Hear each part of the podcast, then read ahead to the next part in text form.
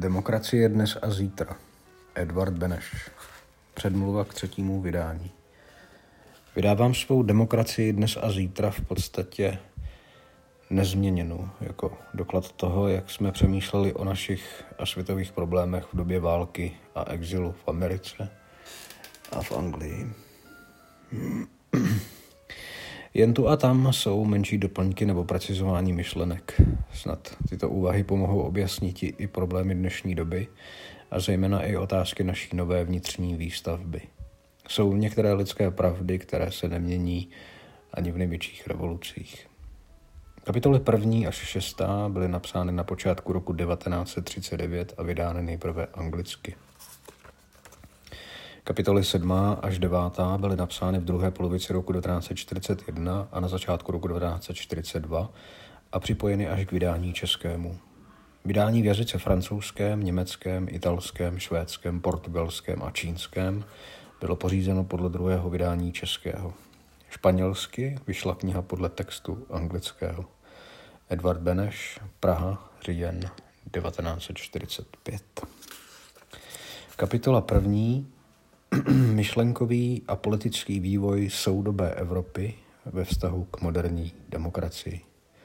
Podkapitola první období středověké feudální společnosti. Středověká feudální společnost v Evropě 14., 15. a 16. století byla, jak známo, rozvrstvena na kasty a ta zvláštní třídní společenská hierarchie byla jejím vedoucím principem čele těchto tříd stál král nebo kníže, opírající se světskou mocí o církev a dělící se o světskou moc se šlechtou. Byla to společnost monarchistická a aristokratická, podpořená duchovní i světskou mocí církevní.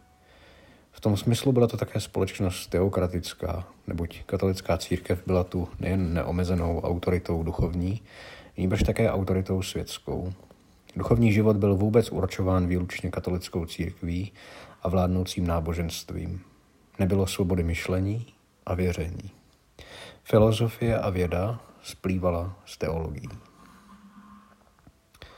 Katolická církev mezi vládnoucími kastami, takzvanými feudálními stavy, stála na místě prvním. Za ní šel stav šlechtický a konečně stav městský. Král, jenž reprezentoval stát, byl jen prvním činitelem mezi ostatními pány feudálními a na nich do velké míry závisel. Svrchovanost krále a tím státu byla omezena právě, stav, právě stavů, především církve a šlechty, vyšší i nižší. Ve vynutějším feudalismu, tedy v pozdějších jeho fázích, měly určitá práva i lidové vrstvy reprezentované městy. Feudální sněmy, jak známo, byly jistým druhem zastupitelství jednotlivých kast a tříd národa a znamenaly jistý druh svobody, aspoň pro některou část občanů. Je známo, že feudální stavy stály na svých právech velmi rozhodně, byly na ně hrdé a sváděly o ně těžké boje. Z historie všech středověkých feudálních států evropských jsou známy boje mezi králem a šlechtou, šlechtou a městy, králem a církví, králem a městy. Státní moc byla tu dělena mezi všechny tyto politické činitele a v době umírněného kvetoucího feudalismu Toto rozdělení moci bylo jistou garancí jak hospodářského rozkvětu, tak i jistého druhu omezené politické svobody. Středověký občan byl ovšem zcela podroben autoritě duchovní i světské vrchnosti. Není vůbec svobody individuální, svobody náboženské, politické, vědecké. Duchovně závisí středověký člověk zcela na církvi a její autoritě. Politicky podléhá téměř úplně autoritě svého feudálního pána. Jen města a jejich obyvatelé mají jistý stupeň svobody. Jinak byl středověký občan feudální společnosti duchovně skrze církev odevzdán do vůle boží a politicky do vůle svého feudálního pána. Ale ideově a duchovně už od 16. století začíná proti feudální nesvobodě a feudální politické a sociální hierarchii silná reakce. Projevuje se, jak známo, na poli především náboženském, ideovými boji o svobodu svědomí. Odtud tak přechází také na pole bojů o svobodu politickou. Začíná Tomášem Akvinským a přes Machiavelliho, přes některé ideově vedoucí politiky protestantské, přes Bacona, Erasma Rotterdamského, Laboecie, Bodyňa a mnoho jiných méně význačných myslitelů a končí to prvním teoretikem socialistického a demokratického státu Tomasem Morem.